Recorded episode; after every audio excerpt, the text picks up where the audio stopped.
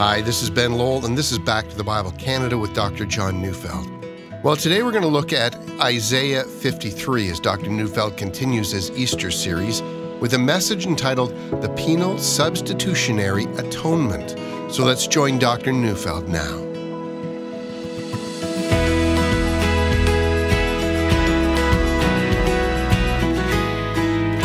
One of the great temptations of the present era is to stay clear of anything that smacks of controversy. Now, to be clear, there are a great many times when controversy must and should be avoided. Seeking controversy for the sake of controversy is hardly praiseworthy. Now, I say this because there are people who just like a good fight. But the Lord's servant must not quarrel, nor is it a good sign to be quarrelsome. But I also remember that it was Lyman Beecher who said, no great advance has been made in science, politics, or religion without controversy. And furthermore, I am reminded that controversy surrounded Jesus all of his life. His conflict eventually led to the cross. There is in our day a controversy about the nature of the cross. It's a controversy surrounding the words penal substitutionary atonement, or might I say, the controversy is almost entirely around the word penal. There are those like myself who firmly believe that God the Father, the mighty Creator, poured out onto Jesus, his Son, the fury of his wrath as Jesus hung on the cross. But I know one seminary professor who taught that this doctrine is the most unfortunate doctrine ever to be taught in the North American church. He said that it has created untold harm. I know a number of other popular writers who have called this cosmic child abuse. One theologian said the idea of propitiation, that is, that the Father offered his Son as a bloody sacrifice, well, he said that's an idea common in pagan religions, but foreign to the thought of the Old Testament and New Testament writers. Now, in response to that, I've got to say, I, I do wonder which Bible has this theologian been reading? But what's behind these objections? Well, the argument against a penal atonement rests on one assumption and one only. Since God is love, it would be inconsistent with his character to show wrath against human beings. That's what they say. And, and since that's so, it's also inconsistent that God should serve up his Son as our substitute and pour out his wrath against him. To put it clearly, these people think we need a kinder, gentler God. Now, now, please remember that I began by saying that a great temptation in our day is to avoid controversy at all cost. And there are some who still hold to penal substitutionary atonement of the cross of Jesus, but who have decided not to make it a big deal. After all, the issue raises controversy. And yet there are others, like, for instance, the Gettys, uh, who sang such a marvelous song, In Christ Alone. You know, in the middle of the second verse, the song speaks of Jesus and it says, Scorned by the ones he came to save, till on the cross as Jesus died, the wrath of God was satisfied, for every sin on him was laid. Now, those are powerful words. Indeed, that song has become so popular that some argue that it's on its way to becoming the amazing grace of our generation, and, and to that I say, Amen, may it be. But let's get back to the controversy one that in Christ alone partially inspired. I mean, recently the hymnal committee of the Presbyterian Church USA requested that both Keith Getty and Stuart Townend, the writers of that song, give this hymnal committee the ability to change that one line. No longer should it read, Till on the cross as Jesus died, the wrath of God was satisfied. In its place, they said it should read, Till on the cross as Jesus died, the love of God was magnified. Well, both Getty and Townend refused to grant permission for such a change, and in consequence, that hymn was removed from that hymn book. The editor of the hymn book committee said, and I quote her, the view that the cross is primarily about God's need to assuage God's anger would have a negative effect on our hymnal's ability to form the faith of coming generations. Ha ha, there it is. If you believe in the penal substitutionary atonement, or if you believe that God's wrath was poured out because of sin, well, that's negative to your spiritual development. That's what they said. So, where do we begin? You know, some would say, let's not talk about the wrath of God on the cross anymore. After all, this divides Christians. And others, like myself, would respond, let's talk even more about the wrath of God. For if we don't talk about it, we empty the cross of its power and meaning, leaving it nothing more than a hollowed piece of sentimental irrelevance. So let's start with the idea of God's wrath. Isn't this an upsetting view? Well, we could answer from a number of perspectives. We could start by looking at what the Bible actually says. Did you know that almost every book of the Bible, with the exception of three, maybe four, mention the wrath of God? I mean, start with Genesis. You're not long reading into that book when we read, The Lord saw the wickedness of man was great on the earth, and in consequence, God sends a flood to destroy all life on earth, with the exception of Noah and his family, and the animals, of course, that were housed in the ark. Not long after, we have God visiting Babel and scattering the city. In Exodus, we have God visiting Egypt in his anger and, and killing every firstborn in the land. But then later in the same book, when Israel, the, the ones saved from Egypt, construct a golden calf, God kills a number of the Israelites for their rebellion.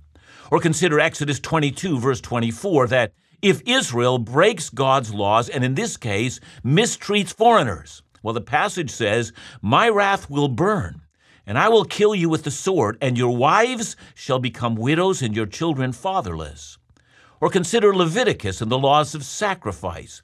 Or consider chapter 10 as anger breaks out from God against Nadab and Abihu, and they die before the Lord, and their father is forbidden from grieving, lest he also anger the Lord.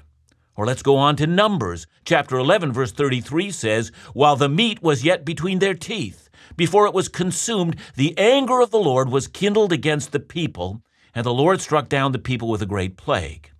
Now, did you know that even the book of the Song of Solomon, that, that love story between a man and a woman, mentions the anger of God? Yeah, it does.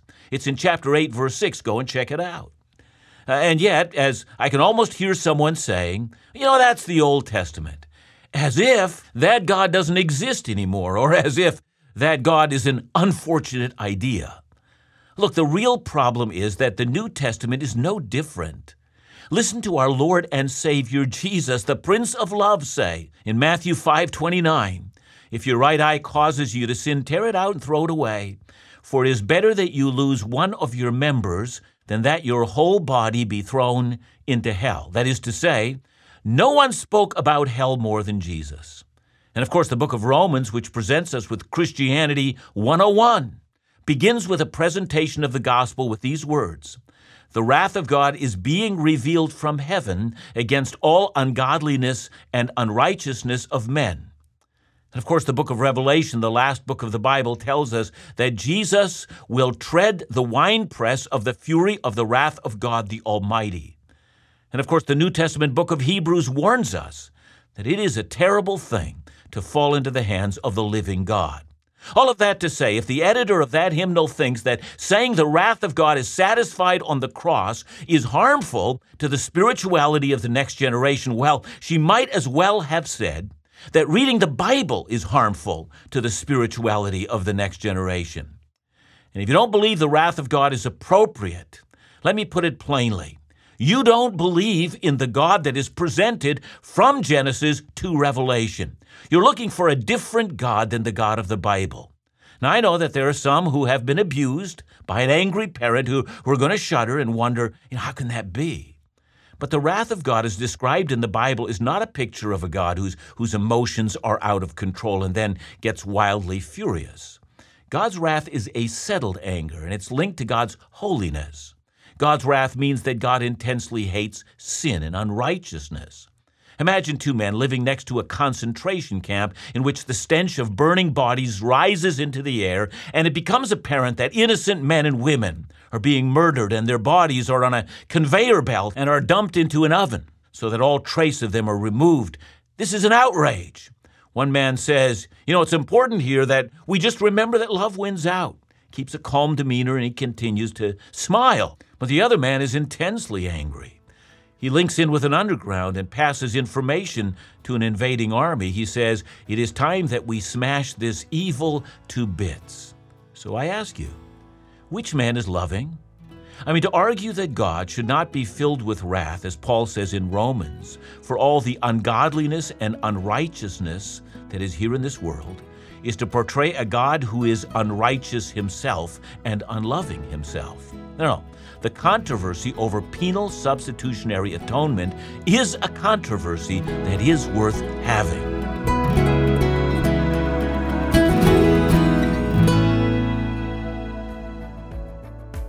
The Gospel of John challenges a new generation to re examine what it means to live in genuine faith, to live based on the truths Jesus taught. Dr. Neufeld begins volume two of his study on the Gospel of John called Why Follow Jesus? It calls us to examine our hearts and to ask, Why should I follow Jesus?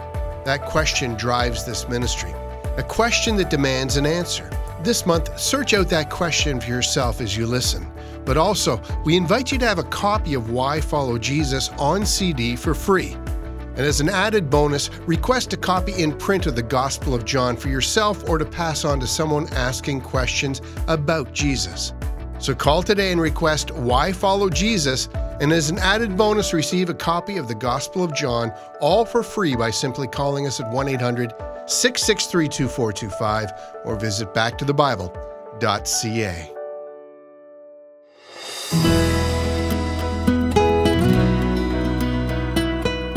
I and my traveling companions, leaders of Back to the Bible, had just arrived in India. We were picked up in the car by a pastor who had graciously offered to take us to all our appointments. Well, that was wonderful, but we barely settled into the car when he turned to me and said, You know, I want to know about the penal substitutionary atonement of Jesus. Do you think Jesus bore the anger of the Father on the cross? I responded by saying, Well, if he didn't, then the anger of God still rests on you. You see, listen to Ephesians 2 1 to 3. And you were dead in the trespasses and sins in which you once walked, following the course of this world, following the prince of the power of the air, the spirit that is now at work in the sons of disobedience, among whom we all once lived in the passion of our flesh, carrying out the desires of the body and the mind, and were by nature children of wrath, like the rest of mankind. Let me say that again. When we speak of God's wrath on the human race, we're not describing a God who's out of control. Rather, we're speaking of a settled, determined aspect of God's nature in which He will not leave sin unpunished. When the Bible says that we are children of wrath by nature, it means that the wages of sin are death. Now then, what of the love of God? Is there not tenderness and concern and kindness and mercy and grace to be found in God? Should I fear God? Shouldn't it be better that I simply run to him like a child? Well, let's remember John 3:16. For God so loved the world that he gave his only son that whoever believes in him should not what? perish. And I could stop here, but listen to verse 18.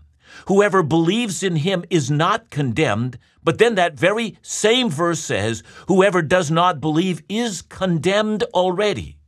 And so Jesus is love, it's true for he is the difference between condemnation and mercy. So let's now talk about the wrath of God at the cross of Jesus. Where do we begin? Let's start with the Garden of Gethsemane. You're going to remember that Jesus told his disciples that his soul was sorrowful to the point of death. He wanted them to pray with him, to stay awake, so that in a small way they might walk this path with him. But of course they couldn't, and then Jesus began to pray. Matthew 26, verse 39 has him praying, and going a little further, he fell on his face and prayed, saying, My Father, if it be possible, let this cup pass from me. Nevertheless, not as I will, but as you will. This cup. Which cup? Here's a little secret in understanding Jesus. He hardly said a thing without some reference to the Scriptures or to the First Testament. And when he earnestly asked the Father to take the cup from him, we might well ask, what is so horrible about that cup? You know, there are at least two pertinent references to the cup that Jesus was referring to in his prayer. And the first comes from Jeremiah 25, 15, and 16.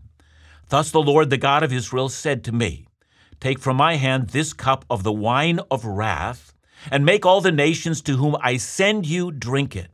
They shall drink and stagger and be crazed because of the sword that I am sending among them. See, the day of judgment was at hand, says Jeremiah, and the nations will drink the cup of the Lord's wrath. And a second reference comes from Isaiah 51. This passage is about God's judgment of Jerusalem and the reality that God will send the Babylonians to destroy the city. And verse 17 says, Wake yourself, Wake yourself, stand up, O Jerusalem, you who have drunk from the hand of the Lord the cup of his wrath, who have drunk to the dregs the bowl, the cup of staggering. In other words, I, the Lord, have made you drink of the cup of your own destruction at my hands. Then on down to verse 22, in which wrath is replaced with a promise of mercy. So let's listen. Thus says the Lord, the Lord your God, who pleads the cause of his people. Behold, I have taken from your hand the cup of staggering, the bowl of my wrath you shall drink no more. well, now, if the cup is taken from God's people, where did it go? You know, in Gethsemane, Jesus knew that it had been given to him. The agony of Jesus as he sweat drops of blood in Gethsemane is the agony of having been given the cup of the Lord's anger. It is not the agony of physical suffering that so shocked Jesus' soul. It is the cup of the Lord's wrath that led him to sweat drops of blood.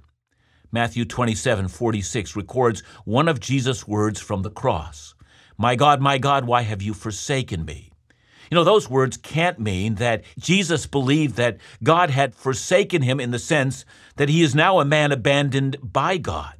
Hebrews 12, 2 says he endured the cross because of the joy that was set before him. See, Jesus knew that as he prayed in John 17, that in his death God was glorified. He knew that his sacrifice was pleasing to God and that he would rise and that he would receive a name above every name. So, what then did those words mean? Well, it certainly can't mean, God, why have you allowed wicked men to nail me to this cross?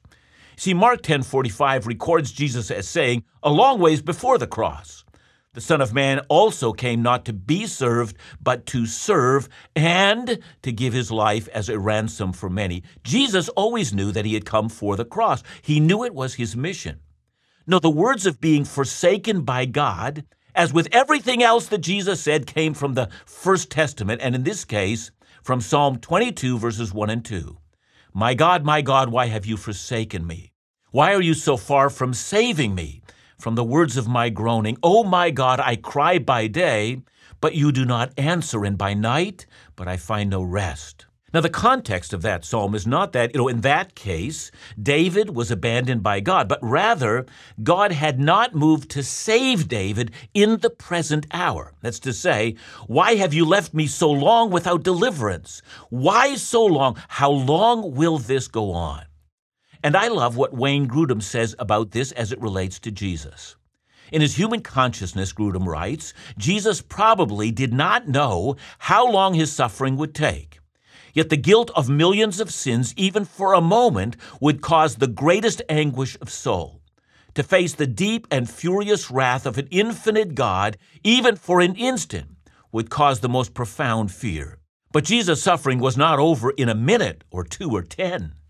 When would it end? And so, as hour after dreaded hour went on, Jesus suffered in a way that we can never imagine. Men gathered around him and mocked him. They devoured him with their insults. Christ's heart melted like wax. His strength was dried up, and yet the Father did not come to his aid. Indeed, as Isaiah said in chapter 53, verse 4, he was smitten by God. That's what Isaiah says. In verse 6, Isaiah says, Yahweh has laid on him the iniquity of us all. Or listen to Isaiah 53, verse 10, and tremble. Yet it was the will of the Lord to crush him. I'm sorry, did you miss that? It was the will of the one true living God to crush his son on the cross. God has willed it, and so it was done. And so, as hour after terrifying hour dragged on, as Jesus, our sin substitute, hung, suffering for the sins of the world, he cried out, How long? Why have you forsaken me? And yet one thing must not be forgotten. While he hung bleeding and dying, Jesus was the object of the Father's delight. Isaiah said of Jesus, The will of the Lord shall prosper in his hand.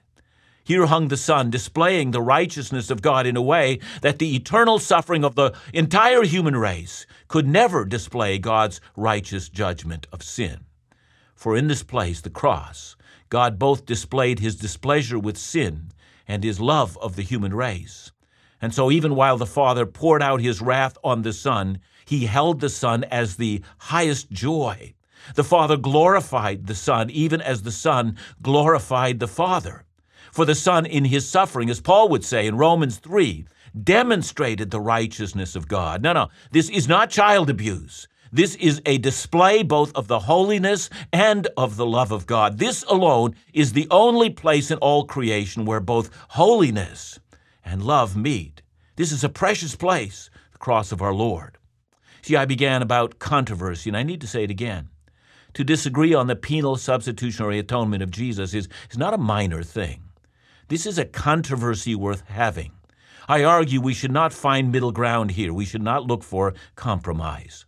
Rather, I argue that we should build a greater wedge, a greater divide, a, a, greater point of disagreement than we have in the past. This doctrine that the Son paid for the sins of the world, suffering wrath for our sins, this is central to the gospel. To deny this is to hollow out the cross and to empty it out and to empty out the story of our salvation. Deny this, and you have denied both the Father and the Son. The cross is God's invitation.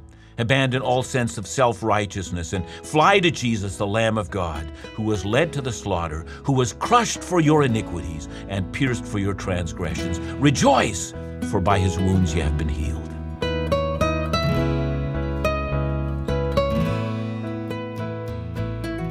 John, I'm, I'm so glad you, you touched on this subject today, the, the whole idea of the wrath of God, because there's a whole movement that would deny the wrath. What's going on there? Yeah, I you know it's just this this idea that uh, the need for blood to be shed, the need for an atonement to be given, um, that the Father handed the Son the cup of of His wrath, and the Son drained that cup to its dregs. I mean, all of that stuff seems well, I'm going to say that the problem with this doctrine is it's an exclusive doctrine. Uh, whereas if we can present another view of God, we can be more inclusive. And so we no longer have to say Christ alone is the way unto salvation. I think that's what's at issue here. Um, and I want to say also, I, I, don't think that we should slow down our approach on this. We, we should say it more often than we've ever said it before. Thanks so much, John. And remember to join us again tomorrow right here on Back to the Bible Canada, where we teach the Bible.